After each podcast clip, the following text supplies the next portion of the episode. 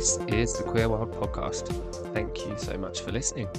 My name's Logan. I'm the host and the creator of the podcast. I'm just a gay man from London who came up with this idea for the podcast about a year ago. I've been working in a corporate job for a really long time, and for the last few years of that I've been saving up money to go travelling. And at some point I decided during my travels that I try and meet people from our beautiful queer community in the places that I visited, or at least all the places I was able to.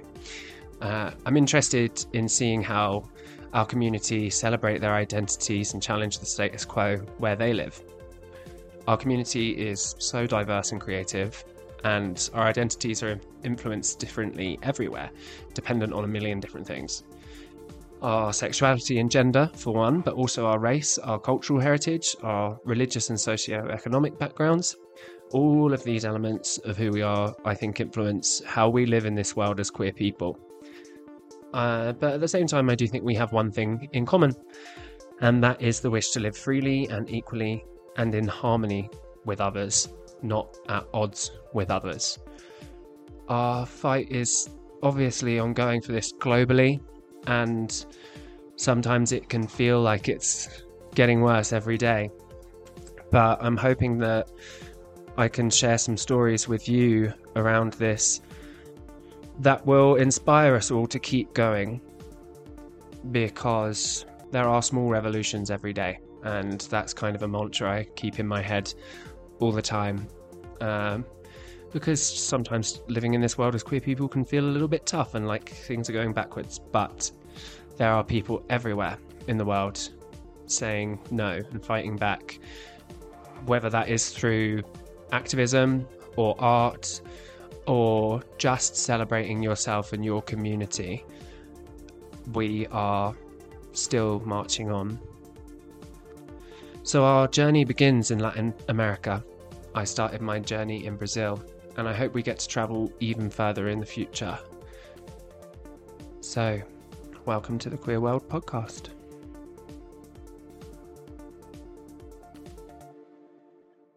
Our first interview took place in Manaus, which is the capital city of the Amazonas state in Brazil. It's an absolutely huge, hot, humid city, with amazing food, some really interesting food that you don't get anywhere else in Brazil because it's that remote from everywhere. So here was where I met a woman named Karen, and she's the CEO of an LGBTQ+ refuge centre for young queer people who have been forced to leave their homes for their own safety because of their queer identity.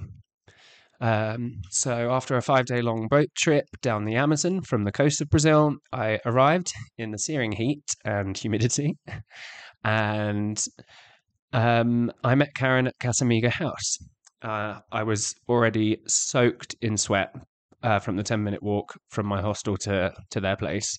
Karen didn't even seem to mind my appearance, or at least she was quite kind enough to not point it out. But I'm guessing that is just how people look when they turn up after a walk in Manaus when you get there, because it's just crazy heat. So when I got there, Karen began by giving me a tour of Casa Miga, and it really is just, you know, it's your typical sort of family house by the stretch of anyone's imagination. You know, maybe a little bit bigger than a family home. But, you know, they had a shared kitchen, a lounge with a sofa and a TV on the wall, a garden, which Karen has big hopes to fill with plants and vegetable patches and stuff. It's a huge garden, so I think it would be amazing when they get the chance to do that. All of the bedrooms are upstairs, but we didn't go up there because obviously that's private space for all of the kids that live there. And then in addition to that, they had a large room at the front of the house, which they used for group meetings and group therapy. And there was also a bunch of computers in that room that people can use to get online. And then in between that and the lounge, there's just this tiny little room with a desk and 2 chairs. And that's where they do private one-on-one therapy sessions. But it's also where Karen and I sat down to chat. It was a really lovely conversation, and it was coming up to the election at the time. So there's some conversation about that, and Karen makes some really good points and interesting points about political neutrality and corporate sponsorship that I really liked. Obviously, now we know that Bolsonaro lost, thank God, and Lula is in, and I hope that that means a brighter future for everyone in Brazil, even if it's a long road and a hard road, considering they're such a divided country at the moment. But it really does feel like that way the world over. It's an interesting time that we're living in. But yeah, it was a great conversation, and I hope you enjoy it as much as I enjoyed having it. So without further ado, here's my conversation with Karen from Casa Miga.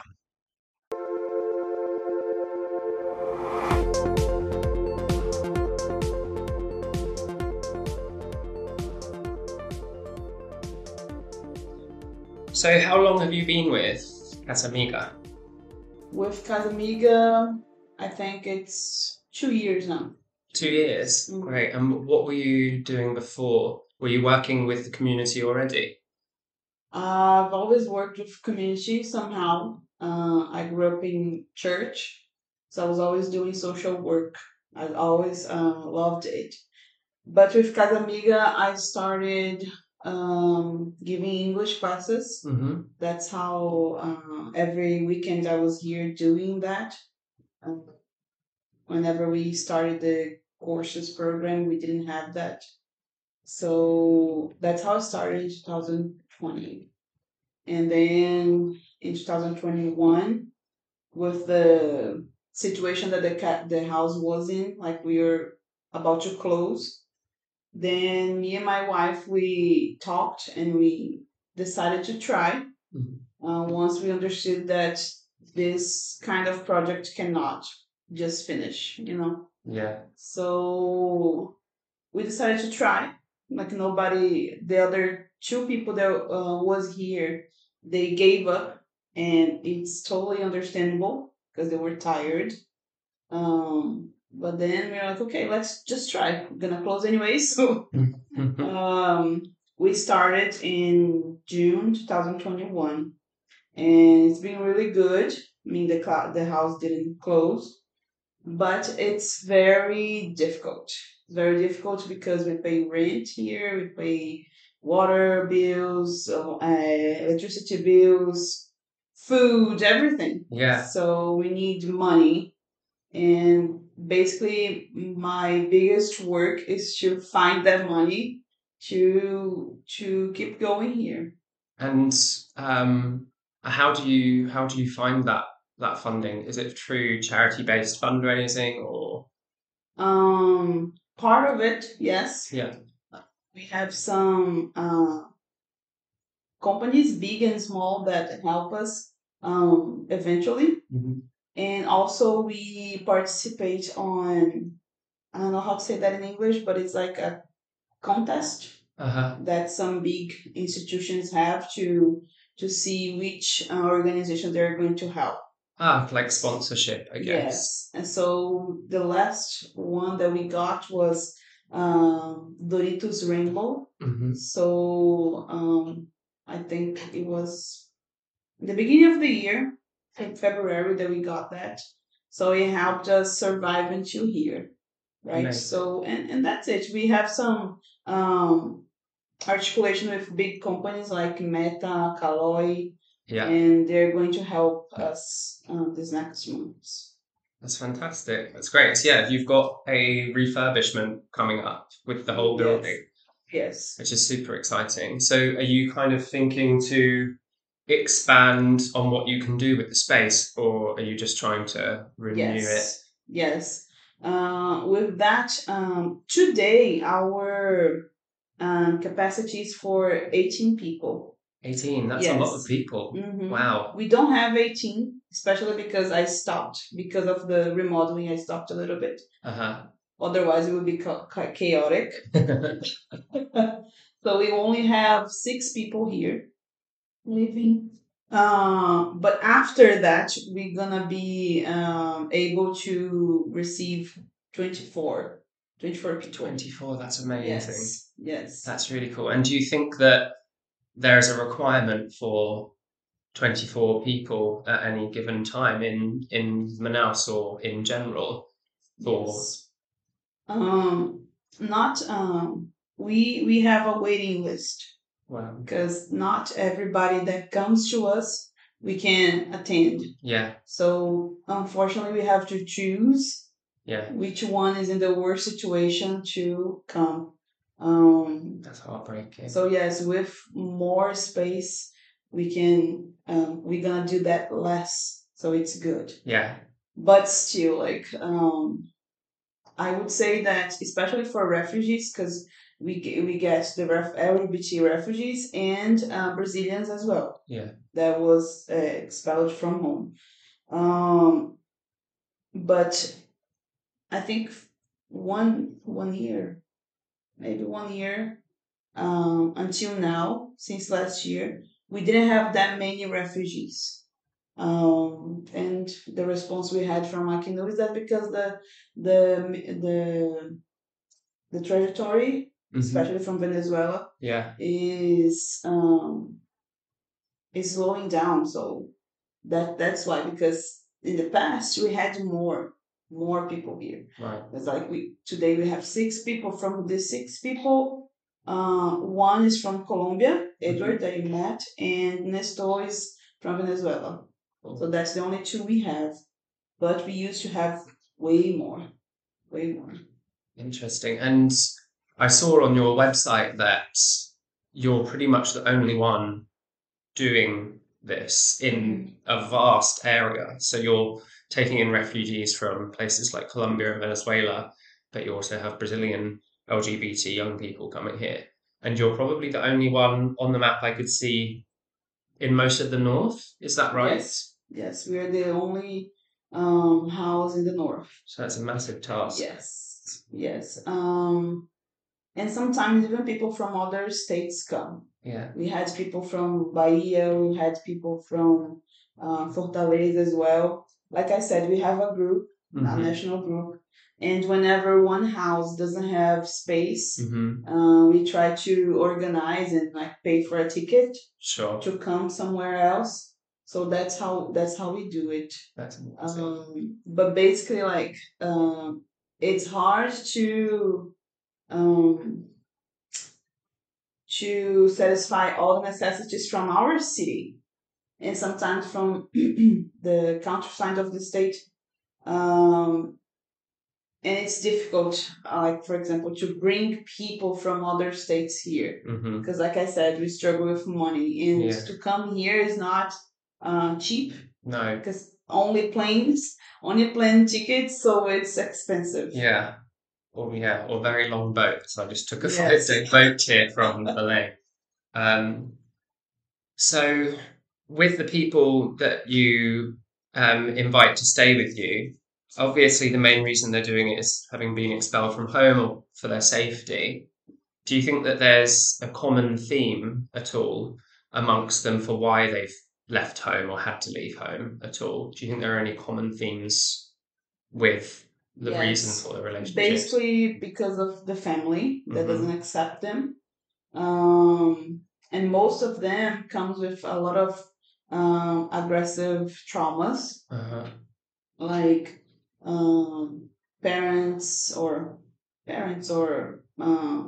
relatives that would beat them physically mm-hmm. or even verbally, mm-hmm. like very abusive homes. And we have different realities depending on the letter, right? For example, for most of the lesbians, girls that came here, they got the I forgot the term. They got raped. Mm-hmm. Like they would say that they are trying to fix her. Yeah, you know. Most of the young gay men, they had an uncle that was very sexually abusive of them. Mm-hmm. Or even like mothers that were verbally abusive. Yeah. Like, you have to be a man. Man doesn't do this and that. And I would say 99% of them come without any kind of documents. Mm-hmm. They don't have their ID, they have anything, because the family, like, gets from them, or they just throw it away, or just fire it up. Yeah. It's complicated for that, because that basically that's the first thing that we do. Yeah. Try to organize their documents. Yeah. Because if without documents, they cannot access anything. Yeah. Right. Yeah. So I've seen the bureaucracy in Brazil is pretty extreme. You can't do anything without your CPF number or yes. your bank account or anything. So obviously that's another form of abuse, taking away those documents from them. Yes. And removing more of their power. So you're here to help them get their lives back together, and in the first instant, those are the sorts yes. of things you help them with. Yes, basically that's it. Get documents organized. Then we work on their curriculum, like what do you have mm-hmm. to offer. We invest in courses. Mm-hmm. We help them find their jobs. Mm-hmm. And whenever they find the jobs that they start working, then we prepare them to go out. For example, we give 3 months, like where they need to save money, like how much money do you need to be on your own? Like yeah. The first month, we know that we're going to spend more money, because we need to buy a stove, we need to buy a fridge, we need to buy a bed, we need to buy a lot of things.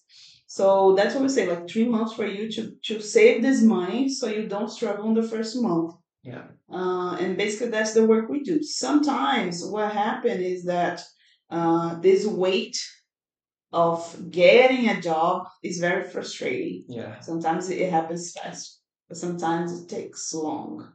It takes a long time. And the time that they have here is from up like 3 or 6 months. Mm-hmm. But we are not going to just expel them from here. Like, we understand. But you are here for 6 months, but you didn't get a job. Okay, what is going on? Like, is there something wrong, or is just the opportunity that didn't come? Yeah. And then we let them stay for more 3 months.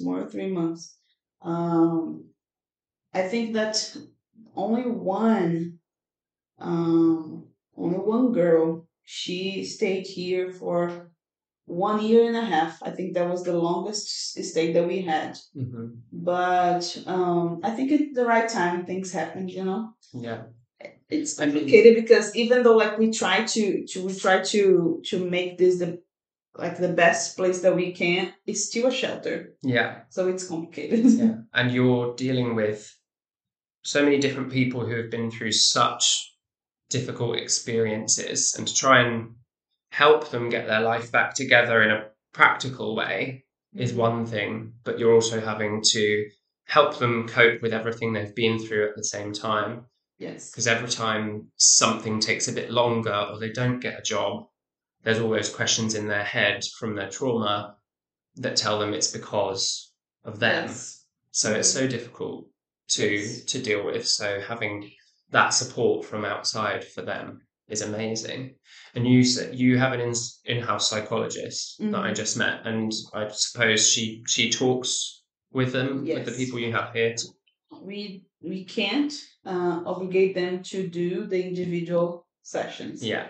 But I can obligate them to participate in the group one. So that's what I tell them. Like, you have to be there. Yeah. And the conversation that I have with her, that's throughout the group, make them understand how that will be very helpful for them. Yeah. So because a lot of them come with a lot of prejudice. Like, yeah. Why do I need a psychologist? Am I crazy? Are you saying I'm crazy? You know, this kind of things. Sure. So in the group meeting, we try to show them like how this really helped our lives. Yeah. And then they with time they understand. Yeah. They understand all this process. Yeah. Mm-hmm. I mean, yeah, therapy is people. There's a stigma about it everywhere you go. I think even in the UK, people find it very hard to approach getting therapy because, like you say, people don't people think that therapy is only for people who have something wrong with them, or it means that they're crazy. But and it's so expensive if you want to do it yourself, where anywhere you go. And I think so. I think a lot of people, rely on either just keeping it to themselves or talking to friends if they can, and relying on each other. But that's very taxing on relationships sometimes, and you need an outside perspective as well. So being able to have that through this organization is absolutely amazing. And I think it helps people really create healthy boundaries in their mind and think outside of themselves and what they've been through a bit too. That's really cool. So you're having the refurbishment at the moment. It's been 1 year really since you came in with your wife. Around 1 month, I think. Yeah. So what do you see in the future? You've got the extra rooms, taking on more people. Are there other kind of services that you'd like to provide or include in? Yes, we have. We came here. We moved here in March because the other house that we had was too small, and we started since last Christmas. We started to have how can I say? It's like a list of people that need our help, not to live with living, but with other kinds of assistance, like social assistance, psychologists, food. So we have in our registers, I think it's 400 people, not only LGBT people. So we are helping more single moms, single dads as well. So we have a lot of people. And that's why I always wanted the space outside, because we can do this kind of events, like bring them here with what we have and have conversations and have groups, meetings. Yeah. So that's the work that we are doing, not only here inside the house, but gathering the community to help as well. And the good part in my vision is to make them sheltered people help as well with all in the process. Yeah. You know? So they understand that it's not only because they're here that they cannot do anything. Like, there is always someone needing something. Yeah. And it's like paying back. You know? Exactly. Kind of. It enhances the kind of importance of community and how you're actually all working together and building relationships and friendships as well as being supported by the organisation. It's not just as simple as funding or somewhere to stay, Yes. And I think it's beautiful because we don't discriminate any kind of that comes with health. So we have very religious people that come, sexist guys that come as well needing help. And we always say, look, we kind of joke with this, but it's a reality. Like, look, LGBT people is helping you. So it's some barriers that we are breaking. Yeah. I think it's fantastic. Yeah. How things are happening, because unfortunately, that's how people see that we are not, we are not bad people, or we don't want things different. We want the same thing. And this is good to receive these people, even though sometimes it's hard. Yeah. But receive these people, and they come very guarded. Mm. But then they start to see how we are the same, even though we are different. Yeah. So it's for me. I love to see this going on, this happening in the process. Yeah, it is an amazing thing, and it can teach people so much, and it should be a teaching moment for everybody who comes through your doors. And it also means that you continue learning as well through meeting other people, and that's pretty amazing. And is there anything that you do all together at the moment to bond? Do you have events, or do you cook together? I know you have the living space and and the garden currently, is there anything that you hold with the people that stay here so that they can build relationships with other people staying here or people outside of? We have a lot of plants. Like we stopped a lot of things because of this process. Yeah. Because when there's it's not something that we want to do just one time, yeah. You know? So it's something that we want to keep doing once a week or I don't know. And we decided, okay, let's just stop. Let's just wait for this to happen. And then we start what we want, because this is a plan that we have. For example, we have a group of people that we help. They are people living with HIV. So we did one this year, the beginning of the year. And it was really good because they don't have this kind of stuff. And it's good to gather and just put things out, you know? Mm-hmm. And it was a really nice moment. We had some food to give to them as well. But the moment that they had to share, it was more important. So it's something, for example, that we want to do every month, you know? But now we need to wait. So it's plans for next year. Mm-hmm. We also have the single moms. It's something that we want to do as well. LGBT people. We started with trans people as well. We had the meeting with only trans guys. It was mm-hmm. nice. It was really nice. We want to do with trans women as well. So we have a lot of...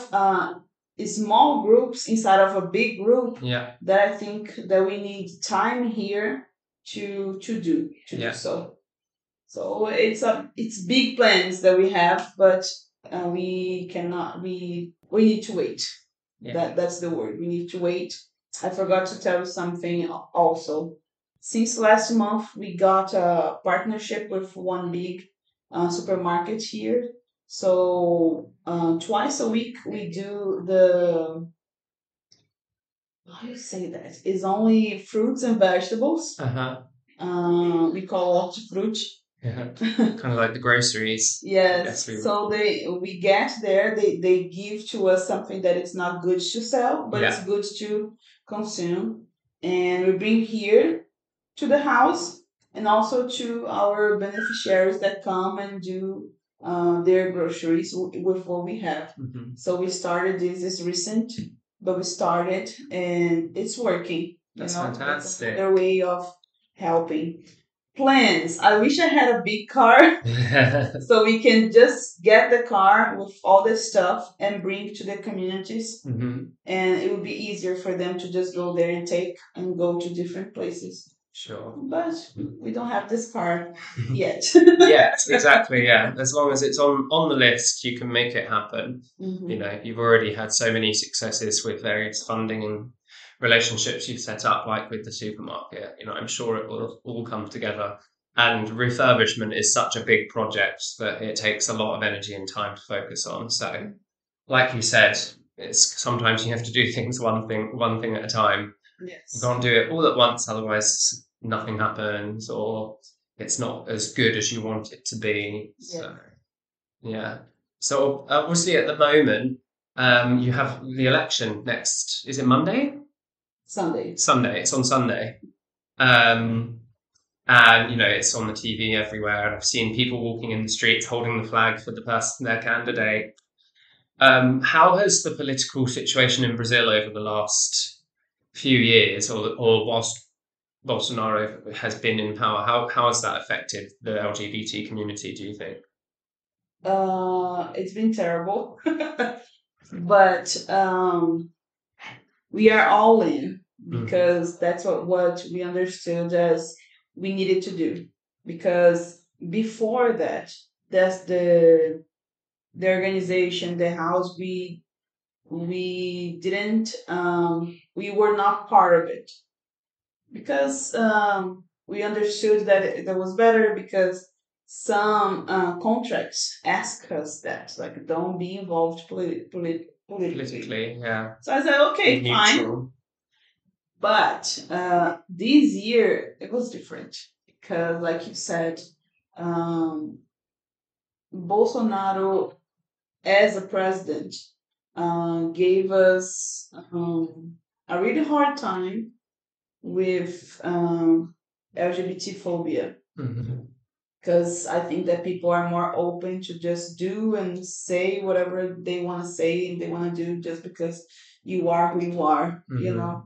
And not only for that, because of that, but our economy is terrible. Our weather's terrible, and I would say it's his fault. Because, like, the things that he was allowing people to do, you know. And he didn't do anything. So, yes, I will always blame him for that because he's the president. He can stop if he wants to. Yeah. So he doesn't want to. After the pandemic as well, like how irresponsible he was and affected all Brazilians, including LGBT people. So this year, this election, I decided that we would be all in. You can see even my picture on WhatsApp. Yeah, I saw on WhatsApp that you've got a picture of your candidate. So. Because it's something that we cannot... It's impossible to just be shut up. You know, like, don't do anything. Don't do, say, being neutral. Yeah. This is not the time for being neutral, you know? Especially because last year, I tried to get help from the government. And we didn't have any kind of help. Also, the state of Amazonas never had a candidate openly LGBT. Never. And other places in the country already had and everything. And so I see that how late we are, you know, and the importance of having one of us there that understands our necessity, understand what we've been through. Yeah. You know, that's why everybody here is with the candidate, because he is the founder. He's the one that it was here since the beginning. Casa Miga was his idea. And it's someone that if gets there, we know that we're going to help. We're going to have the help that we need easily. Yeah. You know? Yeah. I mean, it's hard to stay neutral when our very existence becomes a political act because other people are questioning it and other people are saying that it's not valid. So I think it's right to say that you're all in and that you do need representation in government, in Amazonas and in Brazil. Yes. So I think that's totally the right thing to be doing. Do you feel positive about the upcoming election, or do you have hope? Or I feel positive. I think that Bolsonaro is not going to be re-elected. I think Lula is going to, and that's what I hope. So I'm very hopeful with my candidate as well. Yeah. What's their name? Your candidate? Gabriel Mota. Gabriel. So I think he will be elected as well. So that's our hope, like that things will get better somehow. Amazing. I really hope so as well. The state of the government in England at the moment is absolutely terrible. So I can understand your frustration when your economy is terrible and all politicians are trying to distract by that by attacking minorities. And yes. So I totally see what you mean. And we have no representation in our government really that understands where we come from as a community in a lot of ways. So I totally know what you mean, and I hope that it comes through the way you want to. Yes. Yeah, it's been so great talking. This place is amazing, and I'm excited. You'll have to send me photos of the refurbishment so that we can share them with everybody afterwards, because it will be great to see what you've done. I can't wait to see how the garden looks as well. It's such a nice space. It will be amazing if you can do all of your meetings with all of your groups there. Yes. That would be so beautiful. Yes. Thanks so much for speaking to me. Thank you so much. It's always a pleasure to talk about this work. That's why we, not only me, but our social worker here, we are always talking about this. Because we understand that the more we talk, the more people get the message somehow. And that's how things happen. Yeah, exactly. It just keeps rolling on, and more and more people hear about it and it becomes more normal and approachable and it spreads further and you can do more help and hopefully that means you get more funding so you can grow from this as well. So yeah, you're totally right. Nice. Thanks so much. Thank you. I want to take a picture. Can I take a picture? Oh my God, absolutely. Yeah, we have to. We'll put it on the gram.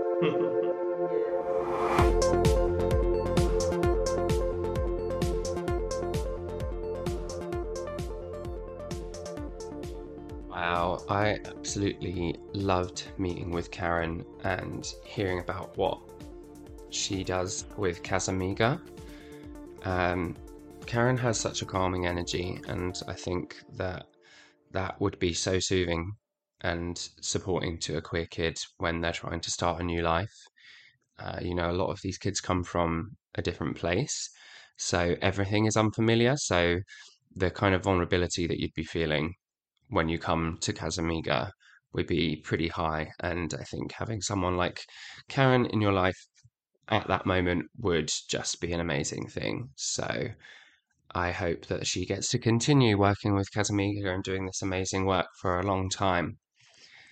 You know, thinking about how they're the only refuge in the whole of North Brazil just emphasizes how important what they do is as well. But one thing that really stuck out when I was chatting to Karen and really struck a chord with me was their refusal to be neutral on their political position, and how that kind of influenced their conversations with brands and sponsorship. Because, you know, I think we've seen a lot of examples over the years of brands trying to get behind the queer community, but also failing to do that in a meaningful way. And even, you know, for example, like the Bud Light incident when they had Dylan Mulvaney, the trans influencer and activist, modelling their brand, they backed down as soon as a bunch of TERFs piped up and said that they were going to boycott the brand. So they dropped Dylan at the drop of the hat. And I think that if you're going to align yourself with the values of our community, then you need to stick through that 100% and fight against anybody that's naysaying against that. You know, you should be doing it for political reason yourself, not just for, you know, monetary gain. So you're either with us or you're not, really. And if you're not going to be with us through every difficult situation and against every bit of adversity that we have to face, then you're going to have to just stand back and not be with us at all. You know, the more support that we can get, the better, but it needs to be genuine support. So when Karen was talking about that really stayed with me. But yeah, I hope everybody else enjoyed the conversation, and I can't wait to see who we speak to next.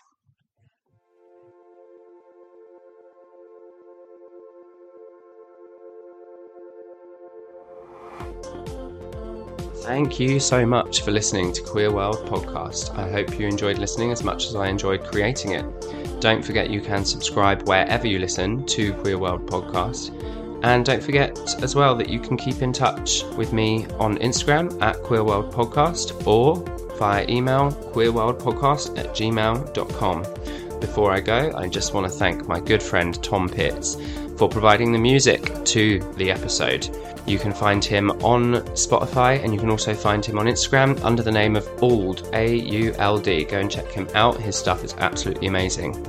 But until next time, stay happy, stay healthy, and I will see you soon.